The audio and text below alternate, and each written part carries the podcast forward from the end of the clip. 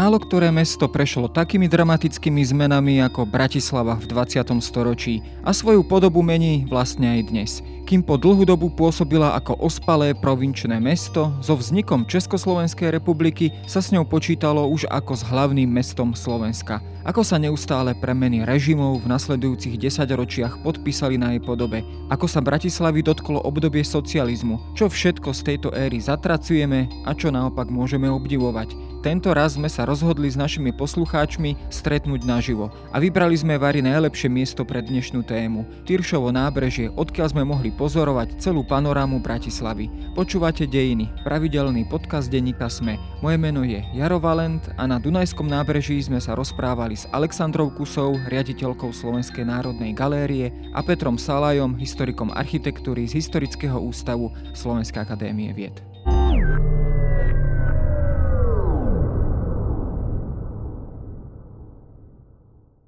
Ja si dovolím jeden výrok na úvod.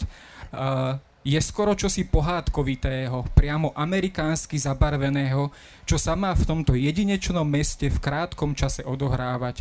Či to neznie ako povesť z prvých dôb kolonizácie v Novom svete, vydúpať z malého hniezda odrazu stredisko stredoeurópskeho obchodu. A to sú slova českého architekta a predstaviteľa funkcionalizmu tu v Bratislave, Alojza Balána, uh, myslím, že aj blízkeho spolupracovníka Iržiho Grossmana, čiže tu bola taká tá česká škola, ktorá v Bratislave hneď v tých 20. rokoch 20. storočia začala fungovať a možno to pripomína alebo vzbudzuje taký ten až možno magický pocit alebo prorocký pocit, čo všetko sa s týmto mestom malo odohrať v 20. storočí. Uh, naozaj to bolo tak, že uh, projektanti, architekti, uh, urbanisti mali uh, hneď teda po vzniku Československej republiky uh, s týmto mestom veľké plány? Hm, to asi mali, ale to nechám ja na Petra. Ja možno poukážem ešte na jednu veľmi peknú vec v tom citáte, keď ste nám to poslali. Mne sa hrozne na ňom páčilo, že to vlastne strašne pekne pomenovávalo tú Bratislavu, aká bola predtým. Že to bolo také ospalé, mestečko s takou až prímo, prímorskou atmosférou a keď si pozrete aj niektoré tie staré fotografie, tak to bolo to mesto, také výletné mesto položené pri tých iných dvoch.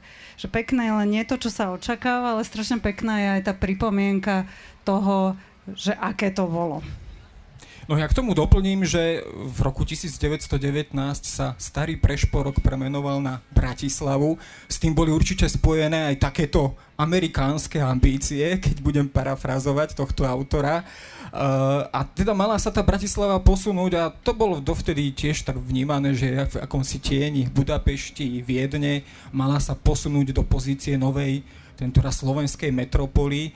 Uh, teda naozaj uh, vieme takýmto spôsobom odsledovať v tých 20. rokoch veľké plány či už českých, ale aj slovenských architektov s týmto mestom? Uh, áno, určite, ale na druhej strane je to aj taký ten narratív, ktorý aj dneska počujeme vždycky od tých developerov, že sa to diera mení na to najlepšie, najnovšie. A takisto je to ten narratív tých Čechov, ktorí sem prišli, priniesli uh, vznik nového štátu a, a vytvárali, alebo taký obraz toho, že, že teraz sa tá Bratislava konečne, alebo teda to uh, pôvodný prešporok e, stane konečne veľkomestom, metropolou. Um, aj na konci 19. storočia už vlastne uh, ten priemyselný boom, ktorý nastal v, v Uhorsku, sa prejavil výrazne v Bratislave a, a tu by som možno podotkol, že tiež bola Bratislava taká možno dvojznačná. Na jednej strane to bol ten romantické miesto, kde sa chodili viedenčania opíjať, ale zároveň tu bol proste priemyselný hub, to za nami kedysi, kde žili tisíce robotníkov, kde, kde sa naozaj možno taký ten londýnsky charakter rozvíjal tiež, takže uh, vždycky treba sledovať možno aj tie rôzne pohľady, kto hovorí, ako hovorí. Ten Balán bol presne ten, oni boli s Grossmanom v podstate prví, ktorí formulovali nejaké tie predstavy o tom novom, modernom československom e, meste Bratislava, ktoré malo byť ktoré bolo mimochodom tiež v tieni Prahy a o tom by sme tiež našli veľa citátov, ako sa vzťažovali slovenskí architekti a ako im nedávajú šancu tí pražskí. Boli to ale naozaj prví až títo českí architekti, ktorí možno formulovali takéto nejaké veľkorysejšie plány s týmto mestom, alebo sú tie modernizačné plány, modernizačné koncepty aj staršieho dáta, teda ešte z čias Rakúsko-Uhorskej monarchie, či už pred prvou svetovou vojnou, alebo možno aj počas vojny? Jasne, No s tým priemyslom v podstate tá, tá priemyselná revolúcia. reguláciou Dunaja. Že to regulácia Dunaja. Vlastne m, posledná tretina 19. storočia bol, bol, začal ten boom. To bol starosta Heinrich Justy, ktorý mnoho vecí, ktoré sa realizovali presne v tom 20. storočí už, už naznačil alebo presadzoval vo svojich politikách. A bol to um, Antal Paloci, ktorého si prizvali Bratislavčania alebo Prešporčania, a aby urobil vlastne prvú reguláciu mesta. Uh, s tým samozrejme s takýmito ambíciami súvisí aj architektúra prvej Československej republiky. Nám sa samozrejme spája automaticky s funkcionalizmom. Uh, stávali sa od začiatku v Bratislave budovy, ktoré mali, alebo mali mať taký ten reprezentačný charakter nového hlavného mesta Slovenska a možno aj boli k tomu prispôsobené tie regulačné alebo urbanistické plány mesta. Tak regulačné plány určite, mesto sa nemôže rozvíjať od, od nikiaľ nikam, uh, ale tu sa naozaj muselo vybudovať aj taká tá infraštruktúra toho hlavného mesta. To znamená, že napríklad výstavné budovy a preto je tu veľmi veľa stavieb ani nie v tom funkcionalizme, aj keď to sú tie, o ktorých sa učíme v škole a to sú také tie obdivované, ale veľmi veľa budov je robených v takom, v takom klasicizujúcom štýle, hej, akože asi lepšie, než hovoriť o tom, tak to im je pri, hovoriť príkladom, to je napríklad Národná banka, dnes je tam nie guvernér, ale prokurátor. prokurátor. Mm. neviem mu asi na meno prísť.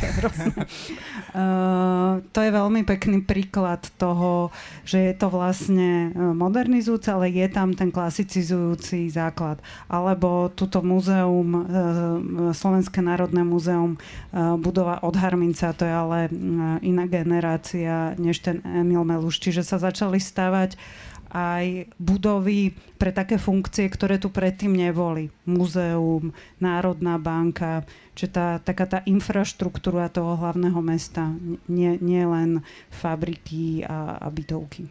Uh možno vyčnevali tieto stavby z toho pôvodného kontextu, keď boli takto realizované, postavené. Mne možno napadne tiež takáto budova policajného riaditeľstva Áno, na Špitalsku, ktorá naozaj vzbudzuje Dva rešpekt. Levy. Dva levy. Je strašidelná, alebo túto ministerstvo vnútra na druhej strane. No, to sú, to sú všetko budovy, ktoré majú, teda aspoň pre mňa lajka, možno manifestovať tú novú štátnu moc boli to budovy, ktoré možno aj v tom čase vyvolávali možno nejaký ohlas alebo dokonca rozhorčenie starých prešporákov, bratislavčanov, uh, že ktoré by možno, ako my to dnes často hovoríme, ako keby nezapadali do toho kontextu.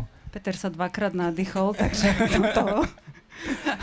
Keďže ja som slúbila, že mu nebudem. No, uh, áno, áno, práve tieto, uh, ktoré spomínate, uh, ešte by som možno doplnil Univerzitu Komenského, právnickú fakultu. Uh, sú to diela architekta Krupku, uh, ktorý bol tiež českého pôvodu a prišiel sem um, po, po vzniku Československa a niekedy sa nazývajú aj takým um, úradným slohom, v ktorom navrhoval naozaj, bolo to taký Vychádzalo to z, z rondokubizmu, ktorý mal byť tiež nejakým novým slohom Československa, ale ktorý sa vlastne príliš neujal, lebo v našom prostredí veľmi málo, v tej Prahe je toho možno viac. A boli to také tie vážne, veľké budovy, ale až s takou nejakou veľkou kritikou myslím, že sa e, m, tieto domy ešte, e, ešte nestretávali skôr taká hrdosť na to a tiež to boli veľké kamenné, drahé stavby. Ono je to celkom zaujímavé sa pozrieť, že ako to pôsobilo v tej dobovej zástavbe, že proste tie domčeky a zrazu toto bolo úplne ako z iného sveta. Oni nastavili tú, tú reguláciu Áno. vlastne túto Áno. Uh, v okolí Dunajskej, tak vlastne tieto domy boli tie, ktoré začali vytvárať takéto klasické A do mesto. toho sa to vlastne dostavovalo. Tým sa vlastne tá mierka tá mierka toho mesta rázne týmito veľkými budami, budovami zväčšila a potom vlastne tie ostatné menšie sa začali búrať a dostavovať. Tými slovami aj ten výškový profil sa takto nadstavil. Áno, áno. Aj, a... aj celý ten parameter toho, kam sa to bude vyvíjať. A to bola vlastne úloha toho mesta, eh, kde naozaj bolo oddelenie technické, ktoré, ktoré navrhovalo tieto regulácie a relatívne to fungovalo. Som si minule pozerala práve fotky z výstavby bývalej Tatrabanky, to je dneska ministerstvo kultúry, lebo proste som tam niečo potrebovala. Strašne to bolo pr- zaujímavé. Máme, máme to na stránke Slovenskej národnej galérie. Je to zdarma, takže to môžem uh, odprezentovať. A úplne som bola z toho taká prekvapená, že tam vidieť, že tam není nič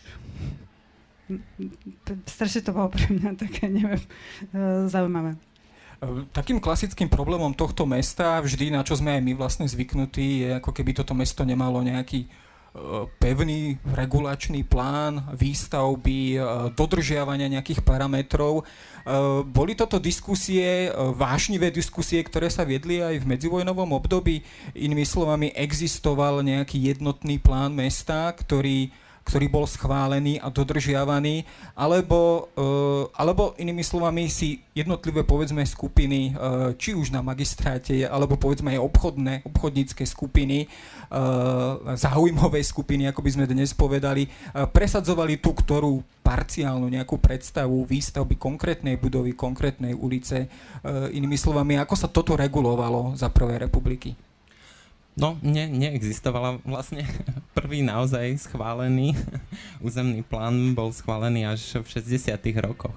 Uh, ale v 29. roku, ako boli tieto snahy, boli, od, ako som spomínal, už aj toho Antala Palociho, teda ešte pred vojnou, uh, na začiatku storočia sa usilovali schváliť takýto územný plán, kde vznikli vlastne dva plány, ktoré sa potom tak konkurenčne využívali Eh, ako sa komu hodilo na svojej parcele, aká bola regulácia.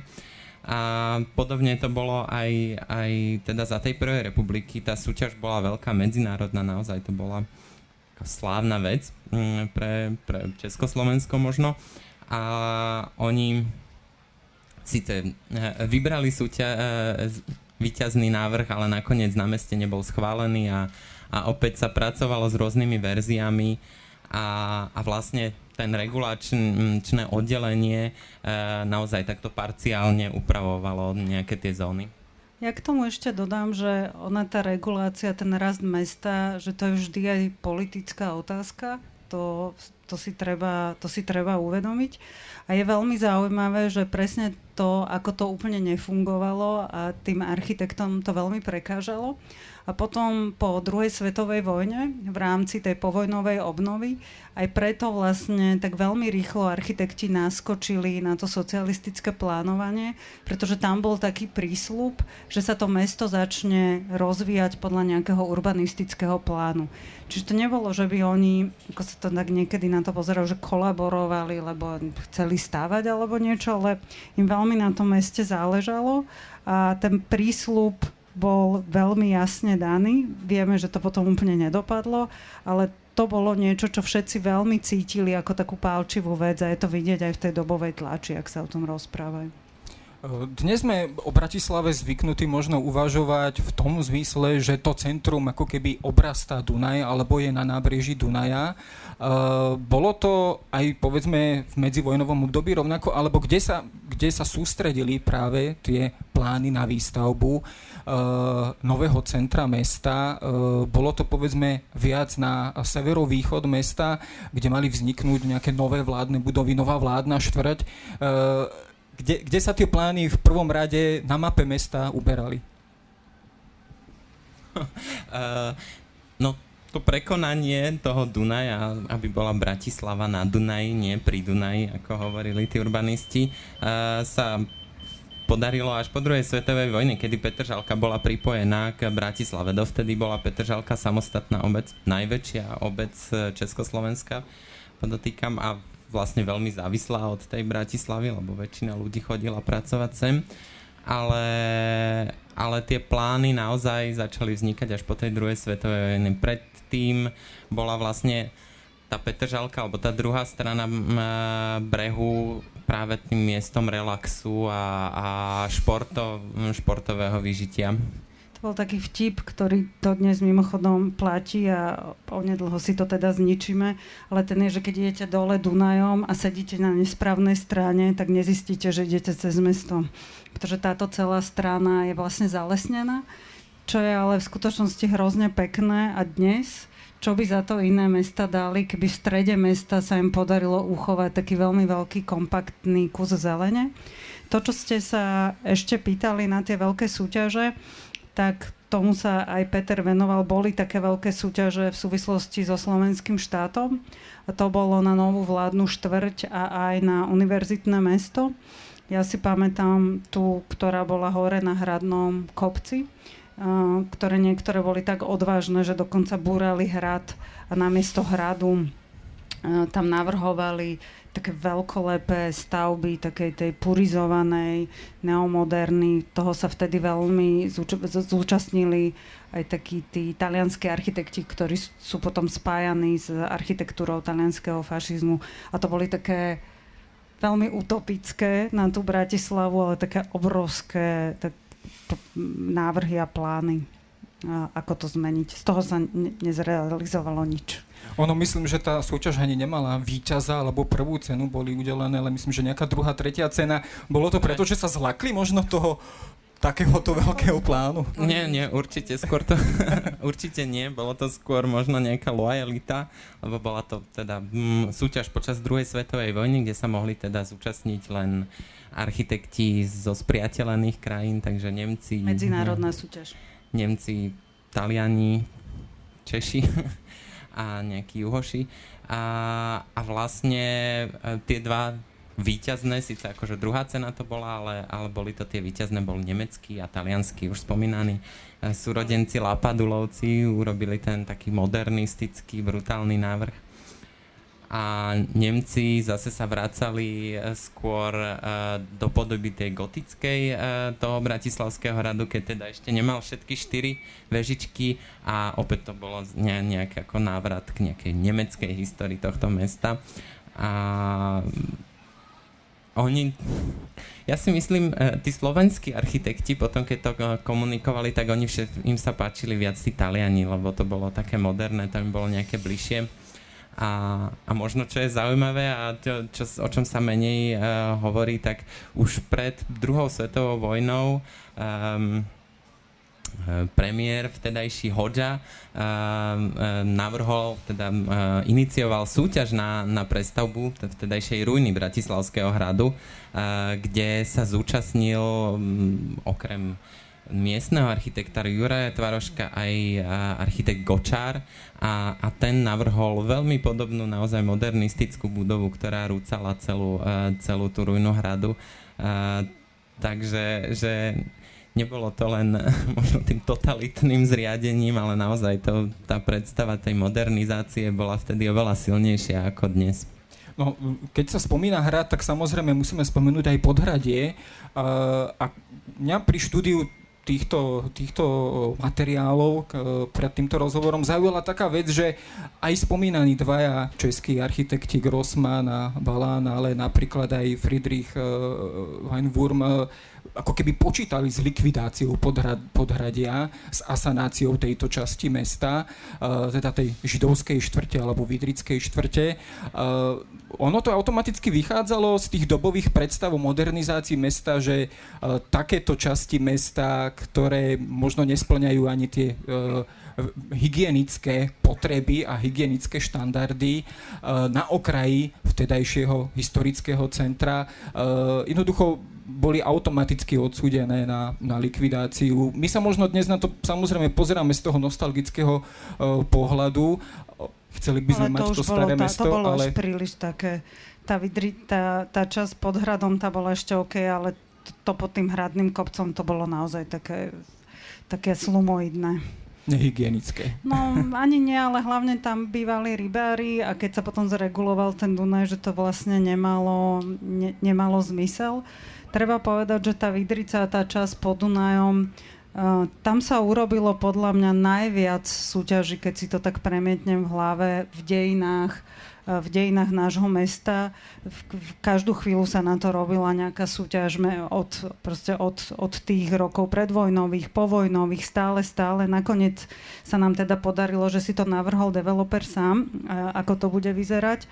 A bola tam dôležitá ešte jedna hrozne taká, taká vážna vec, ktorú tiež by bolo možno dobré, že užíme si to ešte chvíľu, potom to tam už nebude.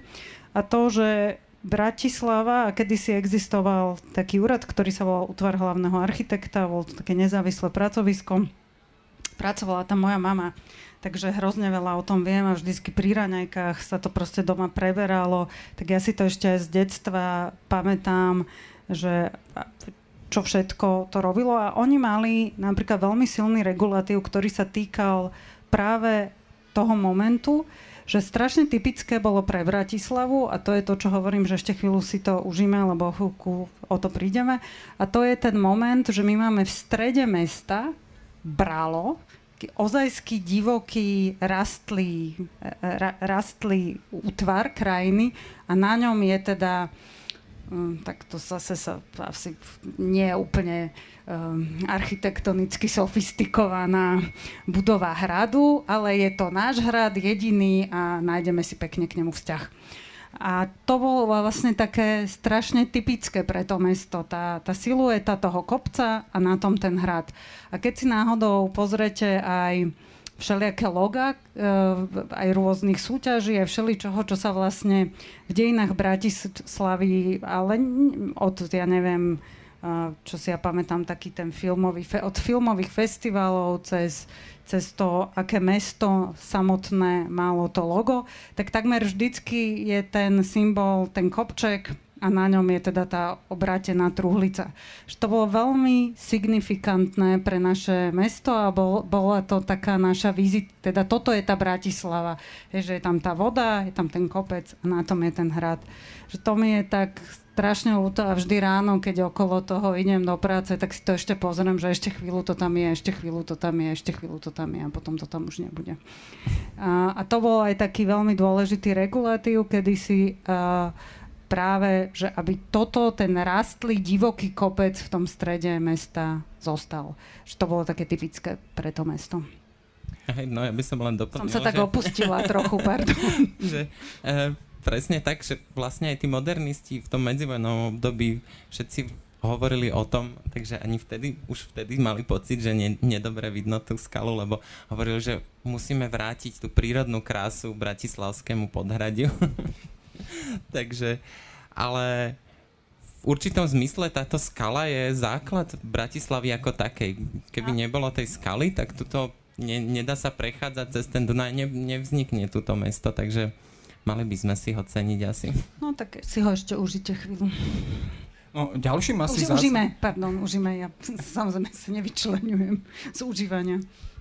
No samozrejme, ďalším asi dôležitým zásahom do života mesta je uh, plán jeho rozširovania. Konec koncov v tom roku 1919, keď teda bol Prešporok premenovaný na Bratislavu, to mesto malo zhruba nejak okolo 100 tisíc obyvateľov. Uh, aké boli plány a, a na to rozrastenie sa mesta s akými, s akými počtami aj títo architekti počítali, urbanisti. Uh, bolo to od začiatku uh, vo veľkých číslach a zodpovedala tomu aj potom povedzme výstavba nielen tých nákladných reprezentatívnych budov, ale aj jednoduchá bytová výstavba. Keď si tak spomínam na tie ako čísla zase uh, v tom medzivojnom období, dneska by sa nám to nezdalo extré, oni hovorili o nejakých 300 tisíc, uh, čo nakoniec dosiahli v celku sme už, už po druhej svetovej vojne, že neboli až takí utopickí.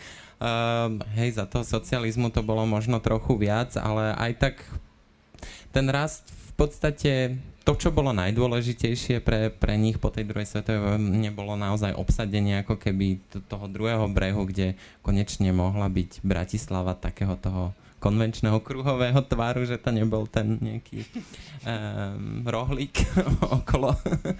o, no, no, no. To bol ten prešporák, prešporok musel byť. Gipfel.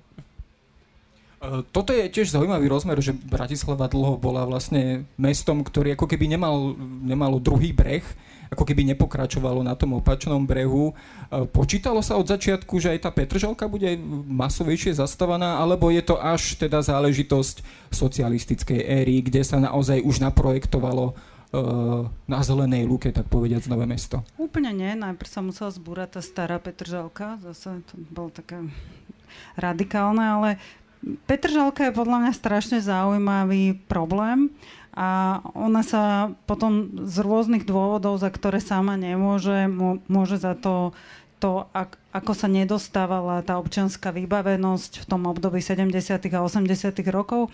Ale Petržalka bol veľký medzinárodný urbanistický projekt. Veľmi veľa papiera sa popísalo, urobili sa k tomu celé čísla časopisov, chodili sem zahraniční odborníci, strašne veľa sa o tom rozprávalo. Skončilo to ako vždy. Skončilo to tak, že sa vlastne úplne nedobudovala. A to bol ten problém. Problém nebol v tej Petržalke, ani v tých domoch, ani v tom ubytove. To bolo super. Štát potreboval ubytovať svojich obyvateľov a to sa mu podarilo. To bolo podľa mňa hrozne fajn. Problém bol ten, že to boli tie, pro, tie problémy toho stavebníctva socialistického, že tá občianská teda to sú tie škôlky, obchody, chodníky, to ako keby nestíhalo tým bytom. Ľudia chceli strašne veľa bývať a ono to nestíhalo.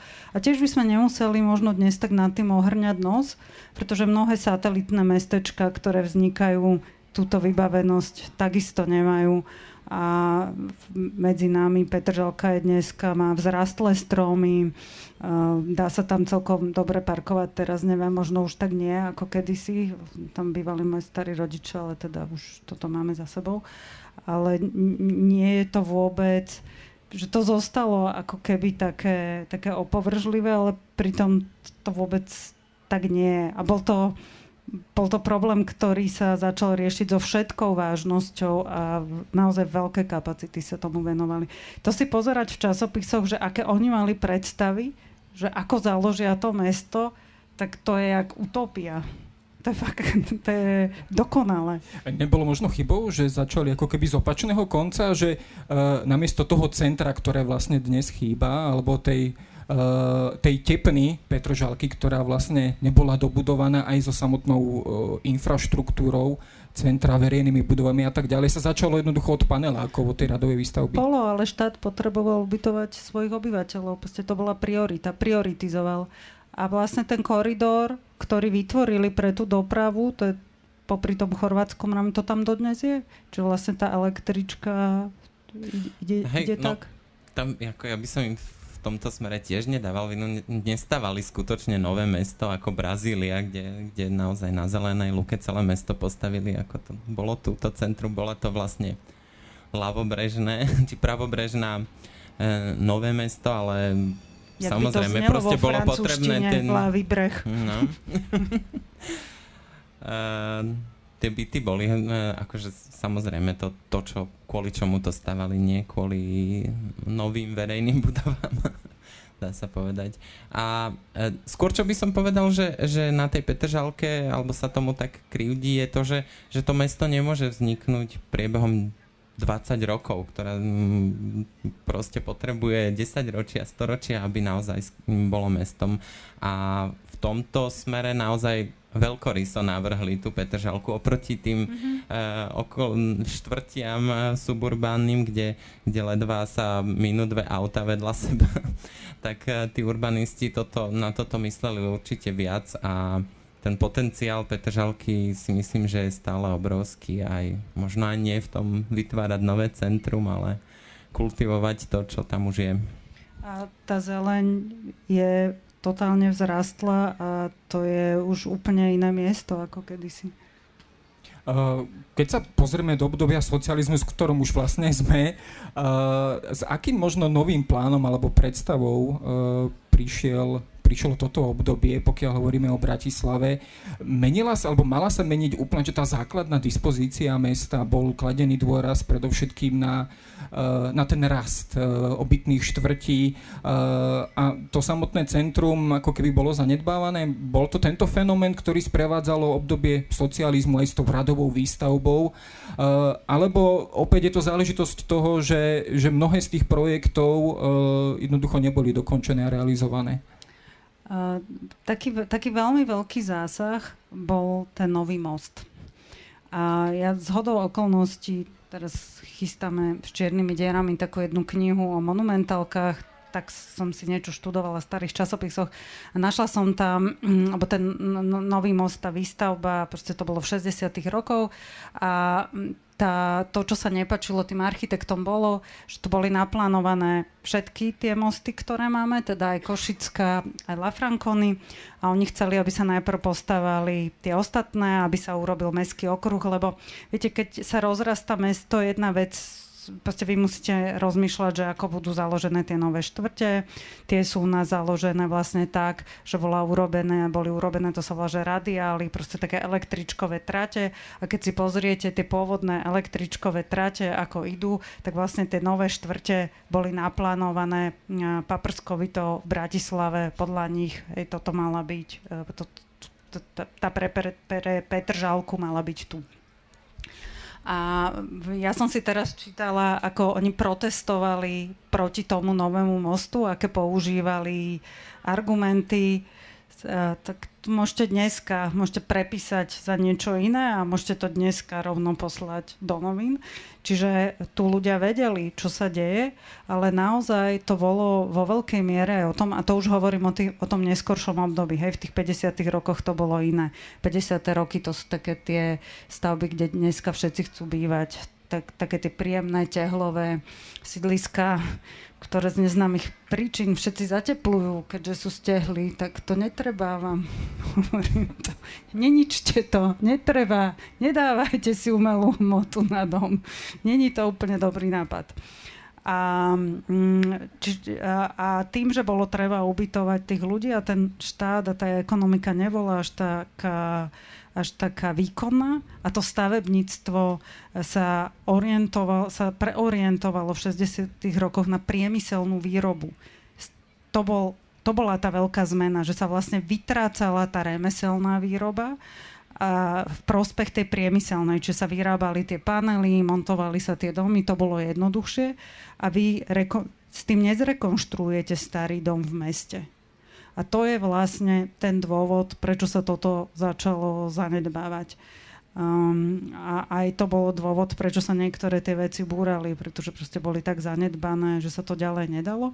A čo je veľmi zaujímavé, keď spomínam tú politiku, tak potom napríklad v 80. rokoch práve tá pamiatková ochrana bola jedným z takých miest, kde sa začala formovať to VPN a tá, tá opozícia vlastne na základe ochrany životného prostredia a pamiatkovej ochrany. Čiže pod takouto zástavou záchrany toho starého mesta sa vlastne rebelovalo proti režimu. No ja si pamätám, že na konci 80 rokoch sa dosť, myslím, že bojovalo aj o Ondrejský cintorín a ďalšie miesta, lebo tam mala viesť akási priečná os alebo nejaká radiála, ktorá mala... Možno električka. Alebo električka, alebo čokoľvek, ktorá mala viesť naprieč tým mestom. A myslím, že tá priečná os bola veľakrát skloňovaná pri tých plánoch prestavby Bratislavy alebo modernizácie mesta. Trebujete okruh. Je to možno práve ten problém Bratislavy, že je takto zasadená vlastne na úpeti Malých Karpát, nemá taký ten klasický e, prstencový tvár ako väčšina miest, e, že možno postaviť ten ring dokola toho mesta, alebo teda ten okruh, že práve tou polohou tá Bratislava ako keby možno trošku doplácala na, na, na ale, možno, možno aj tým, aj ale tým spôsobom. On vlastne bol, to, kvôli tomu sa robil ten nový most, lebo tiež ten prstenec, on je najprv malý, potom je druhý trochu väčší a potom je už ten úplne najväčší. To mesto sa vlastne tak organicky rozrastá. A myslím si, že najväčší problém Bratislavy je, a to je taká naša zaujímavá vlastnosť, ktorú máme, že vždy začíname od znova. Že je aj všeličo vymyslené, je aj všeličo navrhnuté a potom príde nejaká nová garnitúra a začne to robiť ináč, lepšie a odznova. A preto sa nikdy nič úplne nedotiahne do konca, pretože kebyže si vytýčime nejaký jeden plán a postupne, ale to beh na dlhé trate, a to, bol ten, to je ten problém tej Bratislavy teda neviem, Peter, čo... Určite, určite, tá kontinuita a, a taká tá snaha vždycky prekonať toho pred, pred nami, kritika toho, čo bol pred nami, uh, uh, sa tu prejavila. Na druhej strane, uh, tá kontinuita tu je, pretože že už, ja furt hovorím o tom Palocim, ale to bol veľmi významný uh, urbanista pre toto mesto, pretože on vlastne už bol, kto navrhol tie mosty v tomto mieste. On bol, kto navrhoval, že uh, cez uh, tú židovskú štvrť, židovskú ulicu má ísť uh, nejaká širšia ulica. Možno ten problém, ktorý dneska pocitujeme ako tú rozbitosť, je to, že sa to nepodarilo zrealizovať ešte v 19. storočí ako mm, tie metropoly okolo nás, uh, lebo mm, oni už, alebo my pritom už necítime tú, tú nostalgiu za tým starým, pretože vlastne tie domy pôsobia staré už, tie, čo boli, ktoré zbúrali tie staré štruktúry. A, a my sme vlastne k tej naozajstnej prestavbe prišli práve už v tom modernom období, kedy uh, kedy automobily prevládli chodcov a, a, a tá predstava napríklad tej mm, židovskej ulice ako triedy, ktorá mala navezovať na most, uh, bola úplne iná ako, ako v 20. rokoch alebo prvých rokoch 20. E, storočia po požiari. Povedzme si ešte, tam by som spomenul, že požiar podhradia v 1913 zásadne vlastne E, zmenil pohľad na túto štvrť a, a, a to búranie, ktoré vlastne zrealizovali tí komunisti, uh, tak to má tú kontinuitu už vlastne odvtedy. Už odvtedy tí bohatší sa presťahovali, uh, tí chudobnejší nejakí tam prežívali, stále sa to tak nejak hovorili o tom, ako sa to má nejak premeniť. Nikdy nebol plán vlastne nejak konzervačne zachovať. To, tento prístup prišiel v podstate až po druhej svetovej vojne celkovo do, a do nejakej... A treba aj povedať, že dôležité je, že kto chce bývať. Viete, že toho mestského obyvateľstva tu nebolo až tak veľa a v podstate e, taký ten, tie domy boli pavlačové a mali spoločné toalety. A keď niekto prišiel, sa pristahoval do Bratislavy z dediny, tak proste nechcel a, a mohol mať dom s tekutou vodou a so splachovacím záchodom, tak proste uprednostnil radšej niečo také, že tiež si toto treba urob- e, predstaviť v tom dobovom kontexte. Uh, tiež by si ho nemal ako opraviť, hej, zohnať za socializmu kachličky, to bol, to bol naozaj veľmi veľký výkon.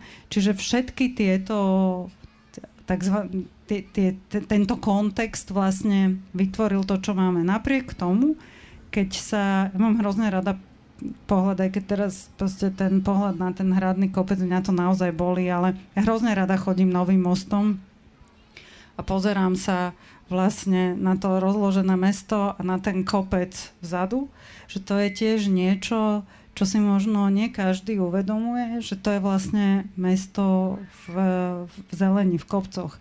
Najkrajšie je to vidieť, že to tiež odporúčam, keď niekto má depresiu z tohto mesta, chce sa na ňo pozrieť tak krajšie, tak nech ide hore na televíznu väžu do tej točiacej sa reštaurácie a vlastne zistí, že, je stále, že my sme stále v lese.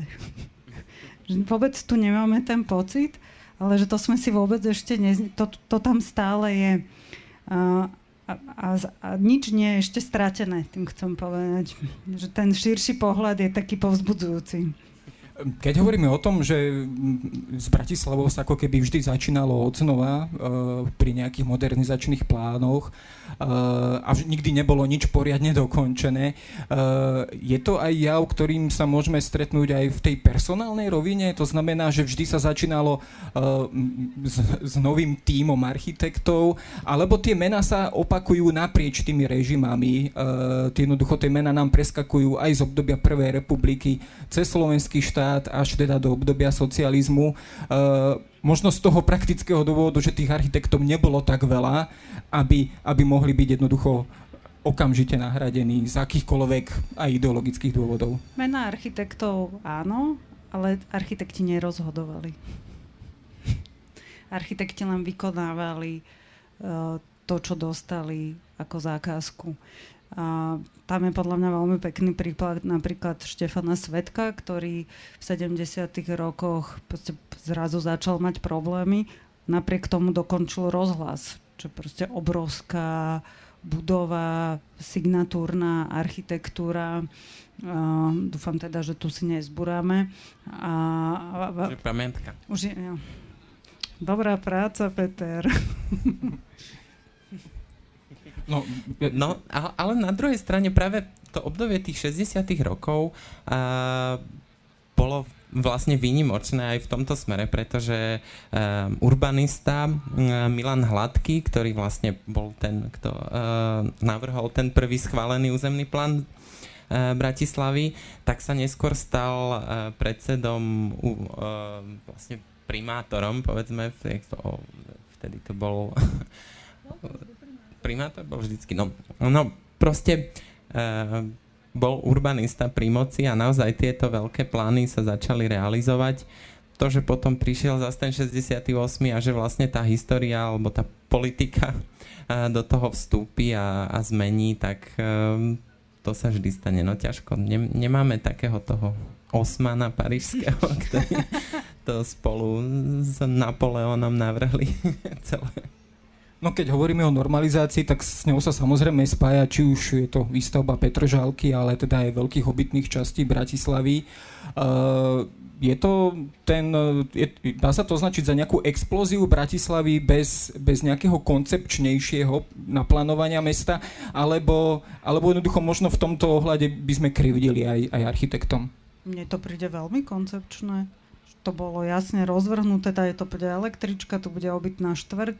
Tam je naozaj len problém, že sa niektoré tie veci nedorobili, ako sa mali a tí architekti, oni neboli vôbec hlúpi. Tiež treba povedať, že oni boli veľmi presne informovaní, čo sa dialo vo svete.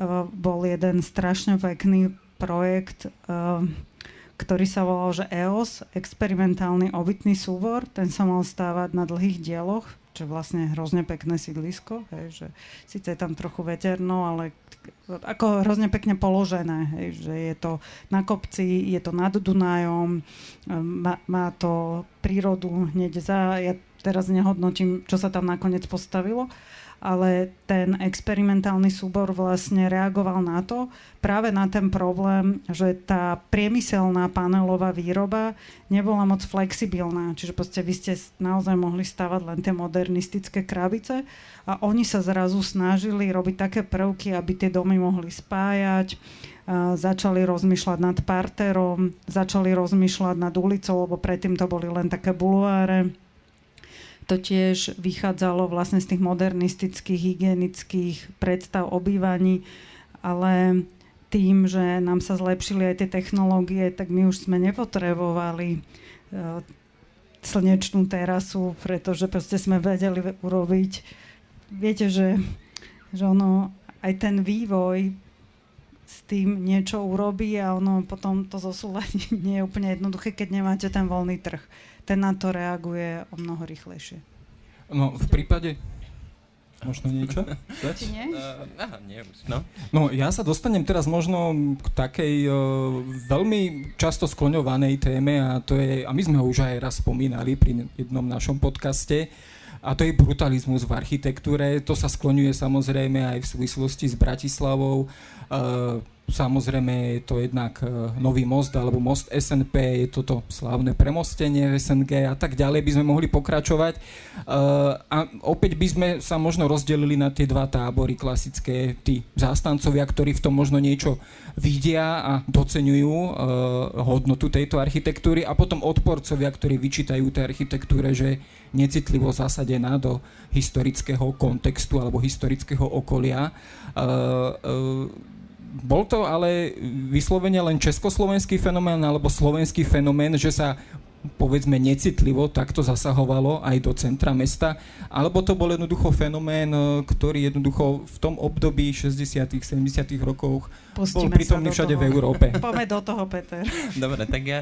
Uh, brutalizmus uh, je názov smeru, ktorý vznikol v 50 rokoch v Anglicku a bol to vlastne smer, ktorý založili architekti Smithsonovci.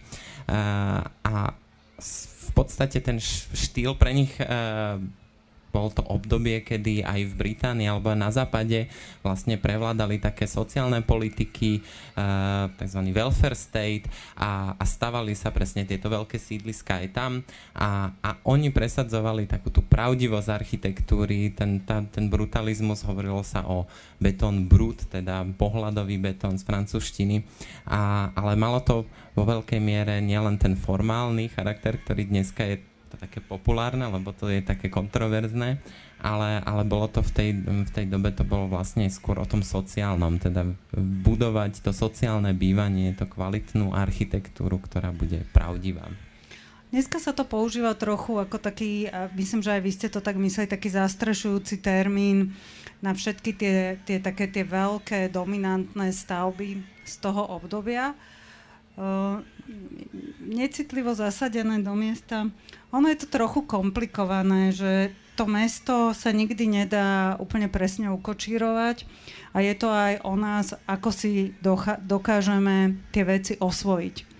Uh, tuto si poslúžim takým príkladom, že my v Slovenskej národnej galérii teda spravujeme jednu takúto budovu, ktorá bola mimoriadne nenávidená Neviem, či to náhodou nebola najnenávidenejšia e, budova v Bratislave, pretože uh, to krásne uh, malebné nábrežie, o ktorom tak pekne vlastne hovoril ten český architekt v tom citáte, tak bolo narušené zrazu tou súčasnou štruktúrou. Uh, ja keď tak niekedy roznímam celkom rada, idem na druhú stranu a pozerám sa na tú siluetu dnes a pozrite sa na to niekedy takými súčasnými očami. Bohužiaľ sme trochu ďaleko, škoda, keby sme sa posunuli, tak by sme to videli. Čo všetko napríklad vyrastlo za tým, ten, tá, tento pásikavé čudo Karotónu, áno, proste úplne nepochopiteľná obluda, že vlastne zrazu dnes tá mierka toho dedečkovho premostenia je absolútne primeraná tomu, na, tomu, tomu nábrežiu. A druhá vec je, a ja to naozaj verím a budeme sa môcť všetci o tom presvedčiť, či to takto funguje, že keď tá budova začne fungovať a začne fungovať a začne si plniť tú svoju verejnú funkciu, že napríklad v tom prípade, v tom prípade toho premostenia, že vy tam napríklad budete môcť výjsť na to premostenie, budete sa z neho môcť pozrieť na ten Dunaj, čiže zrazu to bude mať nejaký dôvod, potom vôjdete dnu, tam bude, dúfam, že pekná výstava že zrazu to začne fungovať ináč. Ten problém s tými stavbami bol často aj taký, že oni boli veľmi drahé a súviseli s funkciami, ktoré už prestali, prestal ten štát uh, plniť, aj, napríklad Istropolis. Že zrazu a namiesto toho, aby sa hľadala nová funkcia a aby sa tá stavba zapojila do toho mesta, tak sa k nej vytvorila taká nenávisť. To isté sa teraz deje s Priorom a to isté sme si my preskakali s galériou. My keď sme do toho išli úplne na začiatku, tak sme museli obhajovať, a to bol rok 2003, uh, to, že ve, verejná mienka a aj odborná verejná mienka bola presvedčená, že my to máme zbúrať, tú budovu pre mňa predstava, že sa bude búrať v 20. storočí Národná galéria, nech by bola hnusná hociako, čo teda podľa mňa nebola. A to je ešte aj e, Petrova téma, lebo dedeček je proste jeho diplomovka. Tak je proste pre mňa nepredstaviteľná. Či my sme sa rozhodli s tou cestou, že si to skús, skúsime ochočiť. A druhá vec je, že tá história toho mesta sa, sa tvorí tými budovami. A, a ich je len istý počet. Čiže keď všetko, čo sa nám nepáči, zbúrame a urobíme to, čo sa nám páči, tak potom tí po nás urobia to isté a my vlastne nebudeme mať žiadnu kontinuitu. A mm, pre mňa je to možno ľahšie nad tým uvažovať Lebo tým, že pracujem v galérii, nie všetky diela, ktoré máme v depozitároch sú úžasné. Mimochodom, ani polovica z nich. Tam sú aj niektoré veľmi čudné. Ale to je súčasť našej histórie, že takýto sme niekedy boli. Podľa mňa je dobré, že sme s tým konfrontovaní a učíme sa s tým žiť. Než sa posuniem ďalej, tak ja možno jednu aktualizačnú otázku položím v súvislosti so Slovenskou národnou galériou. A myslím, že asi veľa z nás sa na to chce spýtať, že kedy, kedy bude už dokončená táto rekonštrukcia, kedy sa dočkáme otvorenia. Máme v tomto už, už dnes jasno, alebo máte vy v tom jasno? Ja vždy hovorím, že to sú ťažké odpovede na ľahké otázky, ale pýtali ste sa ma to dopredu, ja som sa pripravila. A mm, my už pracujeme s termínom otvorenia strašne, robíme všetko preto, aby sme pre verejnosť mohli otvoriť 11. decembra Slovenskú národnú galériu, aby sa všetci mohli prísť že čo sme to tam teda robili. Oh, sa dojmem teraz. No, a to prvýkrát som to povedala na verejnosti, tak, tak neviem, čo mi povedia kolegovia, keď ráno prídem do práce. No. Ale už je to dlho. Nôž na krku maj. Áno, áno, hlavne my, no. No, tak na to sa samozrejme všetci tešíme a všetci sa prídeme pozrieť, ale uh, keď zostaneme pri tom, aké kontroverzie vzbudzujú takéto stavby, čím to je? Je to jednoducho tým architektonickým štýlom, keď ho takto populárne nazveme architektúrou brutalizmu, uh, tým, že pôsobí táto architektúra tak neuveriteľne sebavedomo, až, až možno pre niektorých príliš sebavedomo a agresívne, alebo je to možno aj tým, že jednoducho si ich spájame s tým režimom, ktorý tu u nás 40 rokov vládol?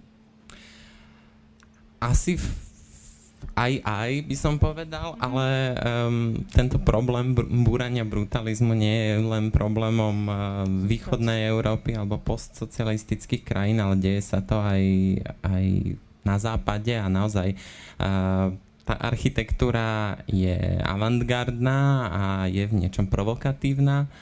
Prinášala koncepty, ktoré, ktoré možno tiež nevyhovujú úplne všetkým, napríklad ten mm, dbanie o, o rozsah verejného priestoru, o to, o to, keď si pozriete to kamenné námestie, je to proste priestor, ktorý otvára to námestie ďalšiemu a vlastne všetky tie projekty, ktoré prichádzali potom, tak boli o tom, čo najviac ho zmenšiť, čo najviac zastávať, čo najviac získať z toho priestoru a, a možno tým, ten čas, o ktorom aj Sandra hovorila, ktorý je veľmi dôležitý asi na nejakom pochopení tej architektúry, nejakom odstupe a získaní, tak, tak je dôležitý, ale pr- musíme si asi dávať sami pozor na to, či, či prídeme na tú hru len nejaké ideológie alebo, alebo trochu odhalíme aj tie skutočné záujmy, ktoré Ale častokrát za tým sú. miesto napríklad, hej, že môžeme si myslieť, že tu treba postaviť proste nejaké developerské projekty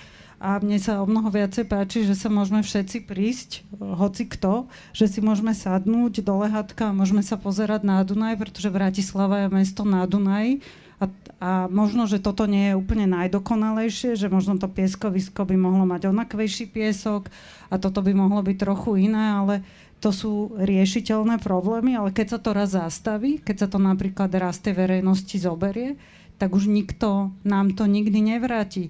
A to je napríklad niečo, čo mne je veľmi ľúto, že sa tej Bratislave stalo a že máme veľmi málo vlastne takéhoto verejného priestoru. Že zrazu všetko za, zastavujeme, zužujeme, zo všetkého chceme všetko vytlocť a to je napríklad, ešte urobím takú jednu putavku na tú Národnú galériu, že to je vlastne aj to, ako sme my pristúpili k tomu projektu že tá galéria, všetci to poznajú cez to námestie, preto ja sa strašne teším, keď sa to konečne otvorí a všetci zistia, že to je vlastne areál.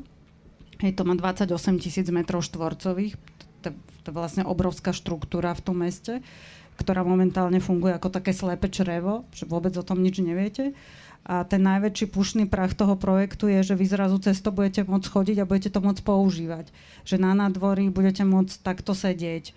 Že niekde in, proste, že, že to bude súčasť, ten, ten priestor bude súčasť e, vašeho života.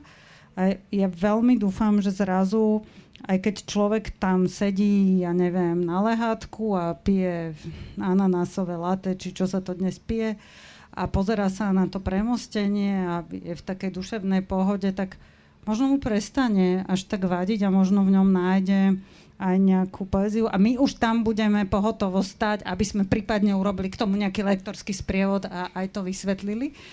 A, ale to používanie je podľa mňa hrozne dôležité. A to, aby sme sa toho nezbavili, že, že, že to je aj to, ako aj Peter hovoril, že, že vlastne naše nároky sa uh, menia.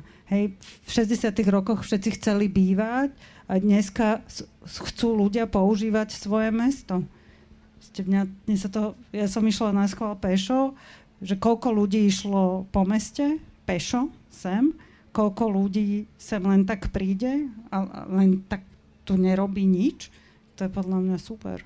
A nie je to aj tým, že máme takýto rozporuplný alebo negatívny vzťah k takýmto stavbám, aj preto, že jednoducho nevyužívame, spomeniem napríklad eh, budovu slovenského rozhlasu, ktorá s tými, s tými terasami, s, s, to, s tými veľkorysými priestormi eh, je v podstate uzavretá pre tú verejnosť. Eh, je to prípad aj možno ďalších stavieb po celej Bratislave, že my vlastne nemôžeme ani vedieť, akú má hodnotu táto architektúra, pretože ako keby sme k nej neboli pripustení. No, s týmto rozhlasom mám veľmi dobrú skúsenosť, lebo my sme ešte, už to je asi 10 rokov dozadu, robili uh, výstavu priamo v rozhlase, uh, ktorý je kvôli tomu, že je to rozhlas, tak je to nejaká chránená budova a nesmie sa tam vojsť, lebo ja neviem, prerušilo by sa vysielanie. tak my sme robili také exkurzie a myslím, že to veľmi pomohlo, že každý piatok proste tam prišli ľudia a bolo to obrovský záujem a naozaj porozumeli tomu domu. A ďalšia vec, čo sme rozoberali, že, že ten koncept nebol dokončený, že ten, mm, tie terasy vlastne mali byť verejné, malo to inak fungovať, mohlo to inak fungovať, to chvíľu to aj môže. tak fungovalo. Že kým Takže, si to nezničíme, tú možnosť sme si stále neuzavreli. A presne to je vlastne šťastie toho rozhlasu pri iných. A čo čo je vlastne najsmutnejšie, tak najviac, čo sme si zničili, boli, sú vlastne práve tieto kultúrne inštitúcie. Vďaka Bohu SNG a tomu rozhlasu, ale PKO, Istropolis, amfiteáter, vlastne všetky tie kultúrne infraštruktúry, ktoré vlastne boli možno jedno z tých pozitívnych, čo nám ten socializmus priniesol. Nie, boli pozitívne. Tak, tak tie si postupne ničíme, no. Opakuje sa taký ten, nazvime to kultúrny model, alebo jednoducho je to opakujúca sa chyba, e, že znova začíname od znova aj tento raz e, s Bratislavou, znova prichádzame s niečím, o čo sa už pokúšali možno architekti predtým na novo prebudovať to mesto podľa zase nejakých nových kritérií a, a rúcam jednoducho to staré pre nás ako keby dispoži, dispozične, funkčne už neúčelné a nezmyselné. Ja som sa rozhodla tak pozitívne, pokrok nezastavíš.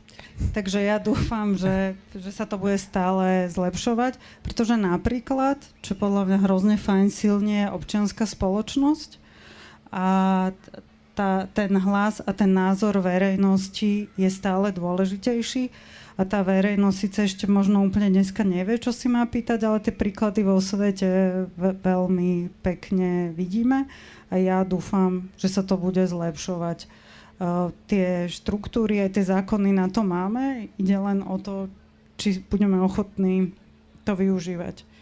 A to, že sa to mení, ja mám taký tiež z galerie taký pre mňa strašne pekný príklad, že v tom 2003 nám to väčšina ľudí chcela zbúrať, lebo je to strašné, teda nám, nemyslím ako nám z galérie, ale teda nám všetkým.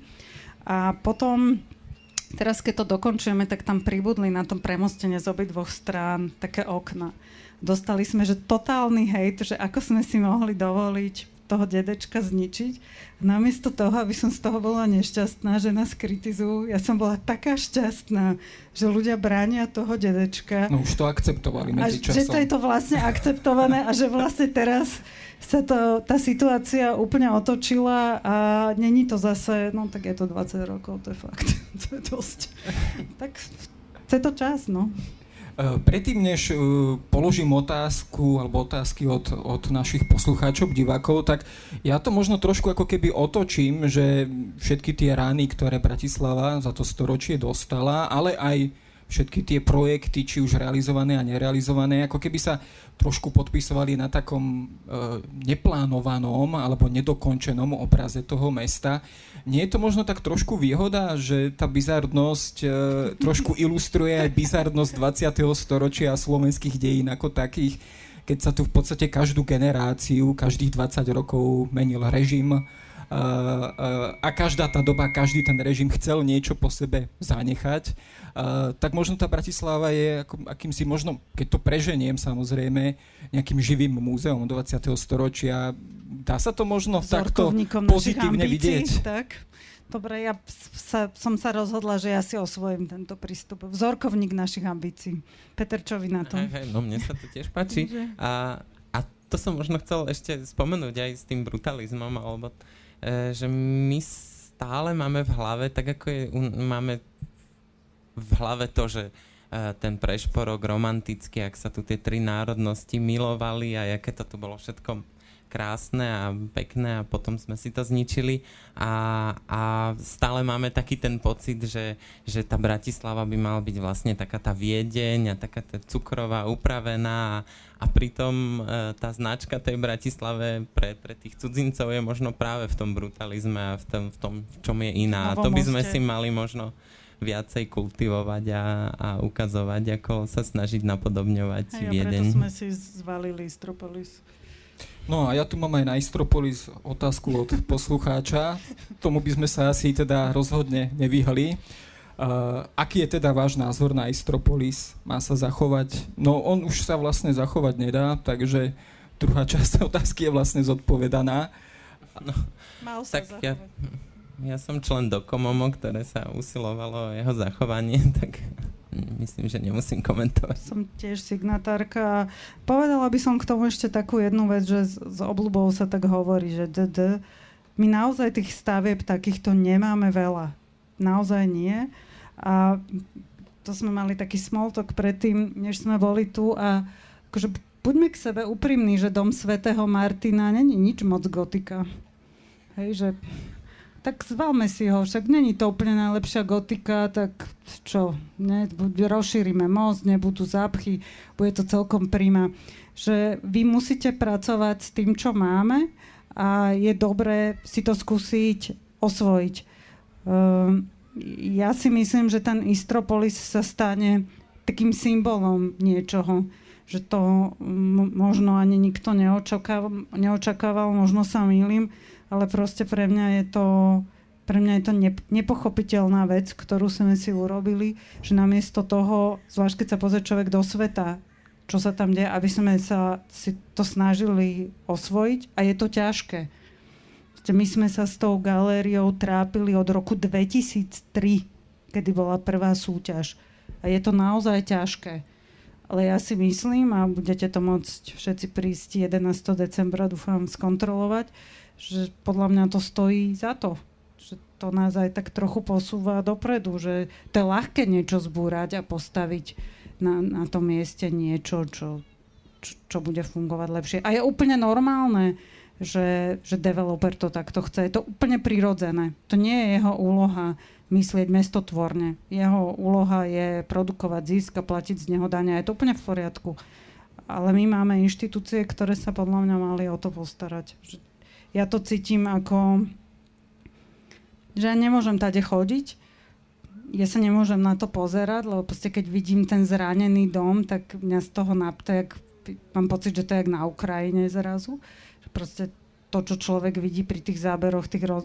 že to je to isté a ja tomu nerozumiem. A ja na, napríklad dúfam, že a tiež sa možno milím, že som možno taká precitlivá, ale že toto bude taká obeď, ktorá nám povie, že teda toto si už nerobme, že už rozhlasu to neurobme, neviem čomu to neurobme, neviem. No. Však my sme sa snažili s Petrom, nevydal. No na to nadvezuje ďalšia otázka, aké budovy sú podľa vás v ohrození a mohli by nasledovať osud Istropolisu? Tržnica, hneď oproti. Alebo to bude naozaj také memento, že už, už, už si nikto nedovolí nič viac búrať? No, obávam sa, že nie.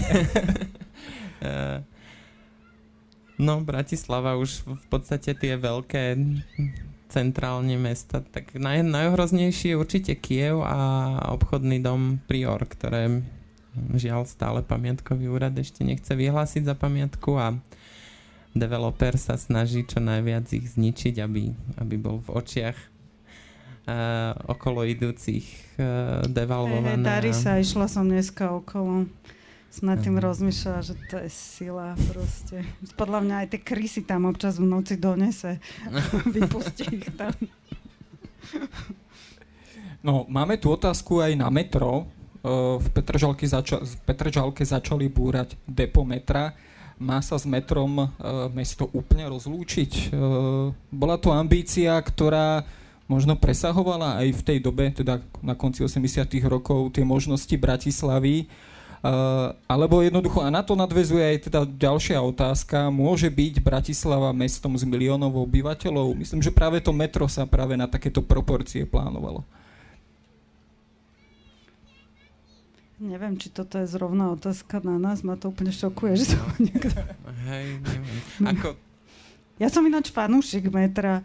Keď som bola ako dieťa prvýkrát v Prahe, tak môj otec si tak myslel, že chcem vidieť Karlov most a neviem čo. A spýta sa ma, čo chceš vidieť. Ja som povedal, že metro. A to bolo preto, že to bol jeden diktát, ktoré sa písali v tej cvičebnici diktátov o tom metre a mňa to fascinovalo ako dieťa. Tak môj otec architekt bol zúfalý, ale nakoniec som mňa kunzistorička, tak ma to asi tak nepoznačilo.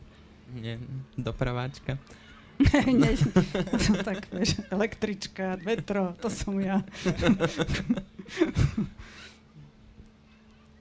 Ne, neviem ja na toto. To, to je, je to asi to otázka je, nie na architektov, to je, ale to je, nie, to je skôr dopravný problém. Je to otázka na ministra dopravy skôr, alebo alebo dopravákov. Čo Ale mne sa metro páči, to je sexy. Metro no, bo, sexy. Keby ho boli za, postavili, Vtedy, tak by tak... nám to nevadilo. No, nie. Ani sme ho tu teraz obhajovali určite. Stanice by sme najviac obhajovali no. a vytvarné diela na staniciach. Uh, čo, je, čo s televíznou budovou Slávičom Udolí? Zachovať, zbúrať, prebudovať? Je to niečo podobné s Istropolisom? Jednoducho hrozí aj tam, že sa, že sa bude búrať a, a no je to rovnaký typ budovy? Je v zásade určite. Uh, tá kvalita je porovnateľná, samozrejme. To je ako s tým domom svätého Martina. Ideme sa predáňať, či Košický je lepší, alebo no ten je, no, Bratislavský. No, povedz, áno, Košický dom je lepší zase. a, a ja som Bratislavčanka, rode domorku kosti. A, ale ja myslím, že ak sa teraz Ale bavíme vnútri. o tých modernist... No, vnú, vnútri, vnútri sú práve, sú, len už je... Vnútri je ten dom. Ale dobre.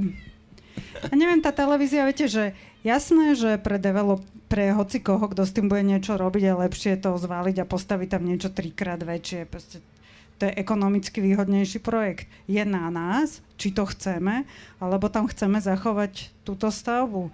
Určite je to zaujímavé a určite sa, dá, sa to dá urobiť pekne. Akože dnes ale to, čo som ja chcel vlastne no. povedať, že to nie je otázka len nejakého vkusu alebo estetického cítenia či histórie, ale, ale v súčasnosti, keď prebieha klimatická zmena, tak jedna z hlavných otázok by mala byť, že koľko nás to bude stať CO2, niekoľko bude stať peňazí e, tá výstavba alebo búranie, alebo stavanie nové. E, mali by sme si uvedomiť, že, že to, čo už tu bolo vybudované, by sme mali čo najviac využívať a nie, nie stále, keď príde iná moda a kvázi iná potreba, tak rýchlo, rýchlo pre, prerobiť. A aj tá zaťaženosť toho územia. Viete, že už dneska, keď odtiaľ idú auta, tí ľudia, ktorí tam bývajú, proste keď sa tam postaví niečo 6 krát väčšie, tak to je ďalší problém. To ten človek nerieši. On to postaví a očakáva, že to bude predávať.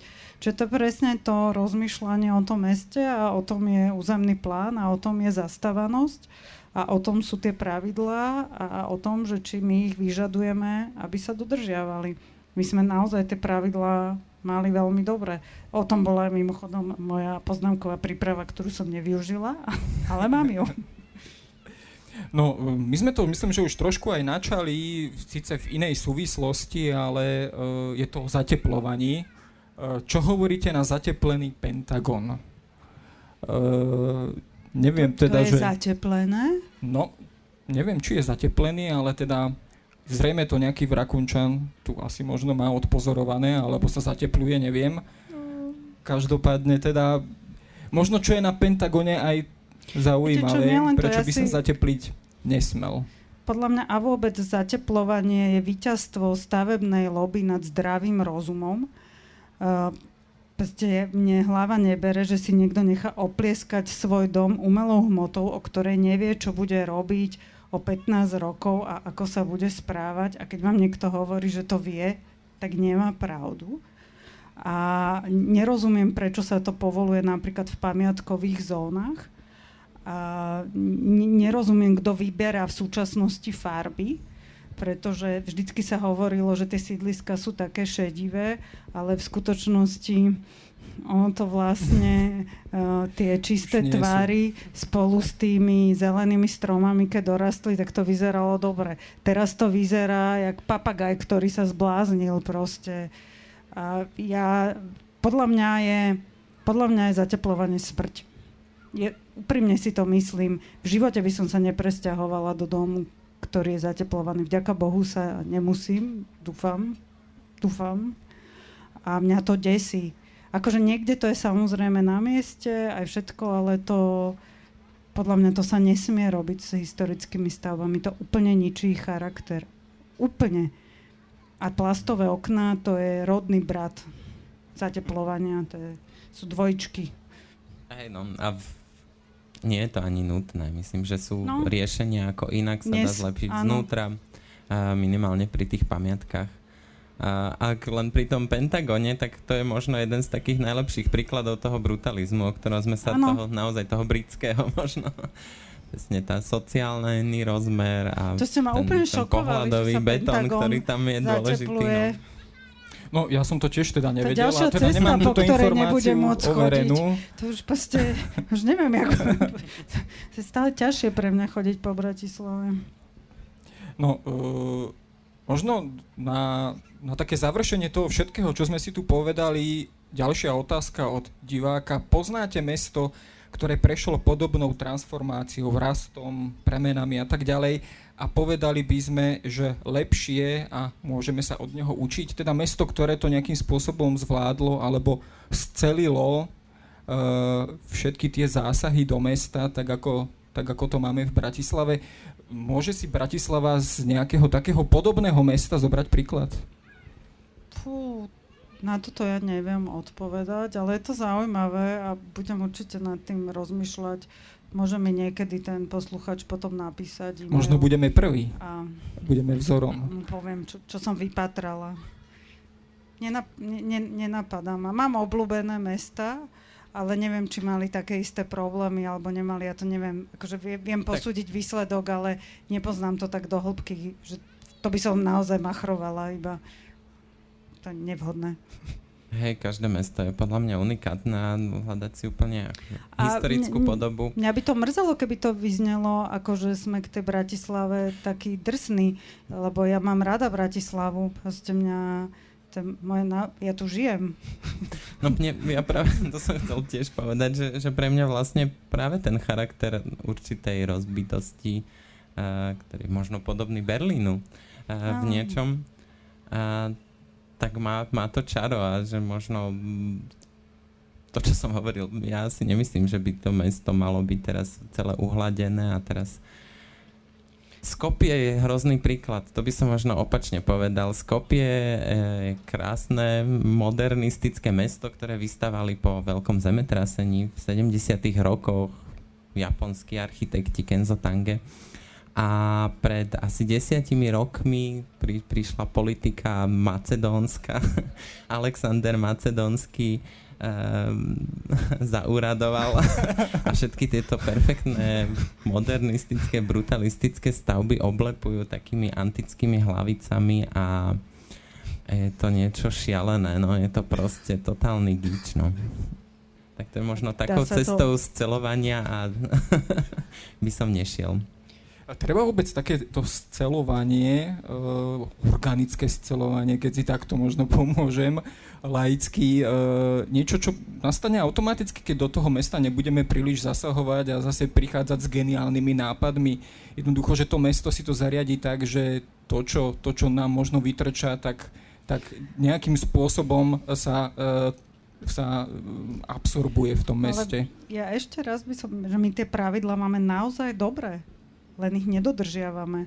Že my to máme aj dobre vymyslené, aj to vymýšľali múdri ľudia a, a aj všetko, že len to proste a treba na tom trvať, že tie pravidla pre niečo sú a potom, keď, keď to ľudia začnú používať, tak vlastne zistia, že kde čo chýba, že to, to o čom sme hovorili, skôr sme sa snažili, snažili pomenovať nejaké chyby minulosti, ale ono to mesto nakoniec vždy nejak fungovať bude, lebo to je mimoriadne životaschopný organizmus.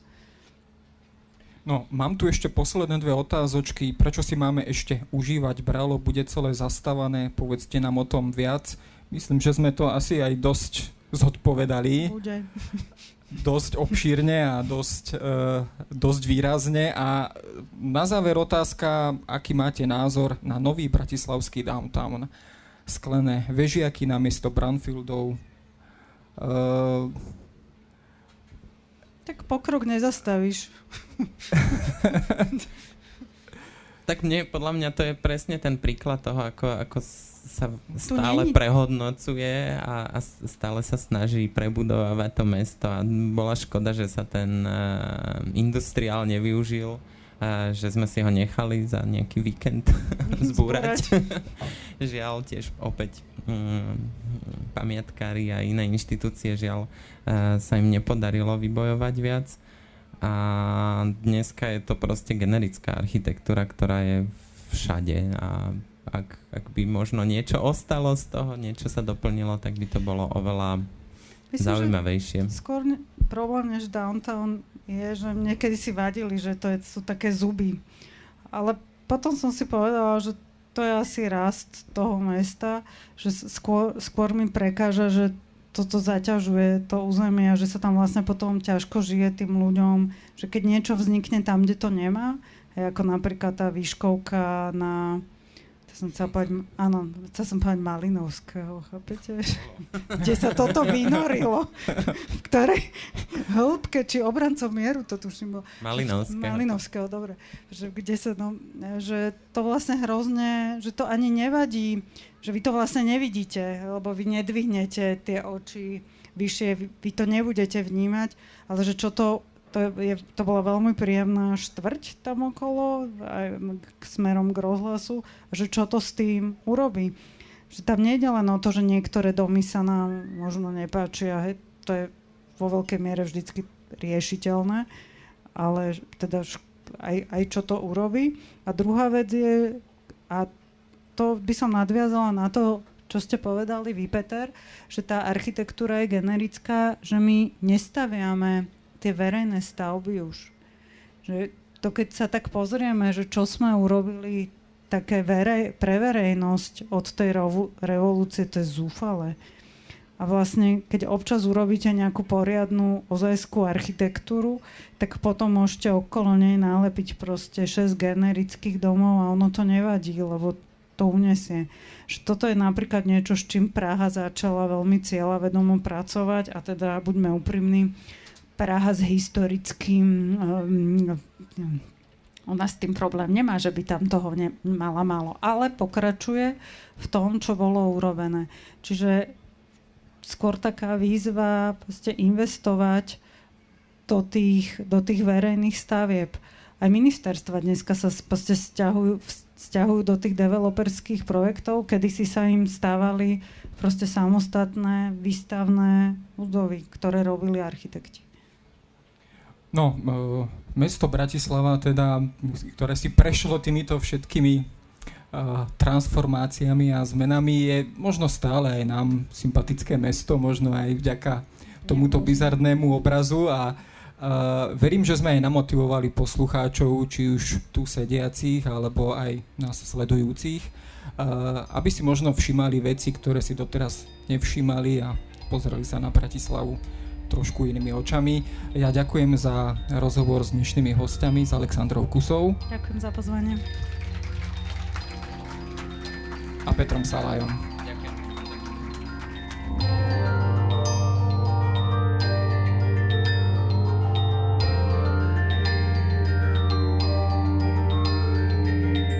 To je na dnes všetko. Počúvali ste Dejiny, týždenný podcast denníka Sme a historickej reví. Podcast Dejiny vychádza každý týždeň v nedelu. Prihláste sa na jeho odoberanie vo svojej podcastovej mobilnej aplikácii na platformách Google Podcasty, Apple Podcasty alebo v službe Spotify. Všetky diely nájdete aj na adrese sme.sk lomka dejiny alebo historickareví.com. Ak sa vám podcast páči, môžete ho ohodnotiť. Ak mi chcete poslať pripomienku, môžete sa pridať do podcastového klubu denníka Sme na Facebooku alebo mi poslať mail na adresu jaroslav.valent zavináč petitpress.sk Ja som Jaro Valent a na tvorbe tohto podcastu sa podielal aj Viktor Hlavatovič.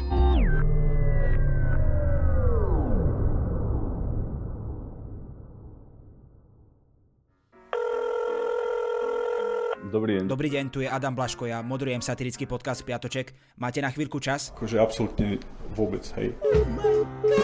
Tak aj takto môže dopadnúť nový Piatoček, ale nemusí. No nezistíte to, kým nás nebudete počúvať. Sme satirický podcast, ktorý už pomaly začal politikom robiť vrázky na čele. špinavé protislovenské prostitútky. Piatoček si môžete vypočuť prekvapivo každý piatok na vašich obľúbených streamovacích platformách. Mne normálne láta z rukou vypadla. A nezabudnite, Boskávame vás všade. Dovidenia.